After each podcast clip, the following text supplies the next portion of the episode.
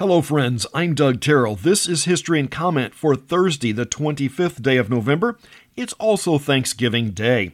400 years ago this month, the Pilgrims and the local tribe of natives celebrated their new friendship and a bountiful harvest. The passengers on the Mayflower had survived a brutal winter, arriving just as winter was setting in a year earlier. They were late setting sail from England and had to depart with far less supplies than they had planned. Less than half of the 102 passengers on the trip were pilgrims. William Bradford was a leader of the pilgrims and became a leader for the entire group. His diaries describe how the group at first planned to hold all property in common and share equally in the produce. They also detail how that was a miserable failure and the colony quickly switched to a more free market society, which resulted in the first bountiful harvest. Robert Townsend is born in 1753. He lives on Long Island and during the Revolutionary War is part of a spy ring for the colonists. The whole affair is the subject of the AMC television series Turn Washington's Spies. The last British troops leave New York City in 1783, three months after the Treaty of Paris ended the Revolutionary War.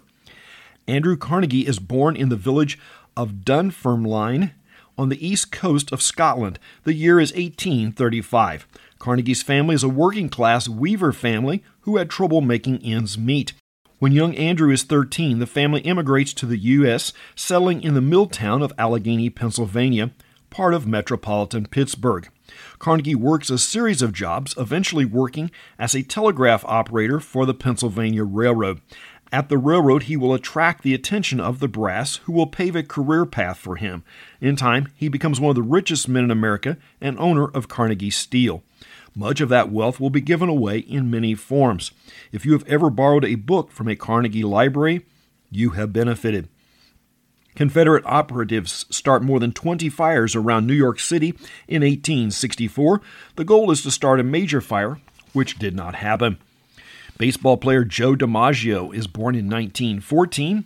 Lawyer, actor, and political commentator Ben Stein is 77 today. Agatha Christie's play The Mousetrap opens in London's West End in 1952.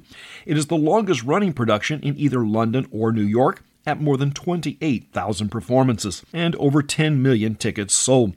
The Phantom of the Opera is the longest on Broadway at less than half the number of shows. Five year old Elián Gonzalez is rescued off the Florida coast in 1999.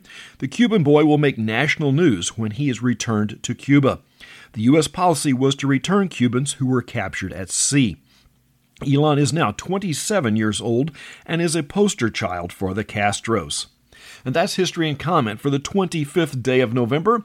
I'm Doug Terrell. Now to go and do something worth remembering.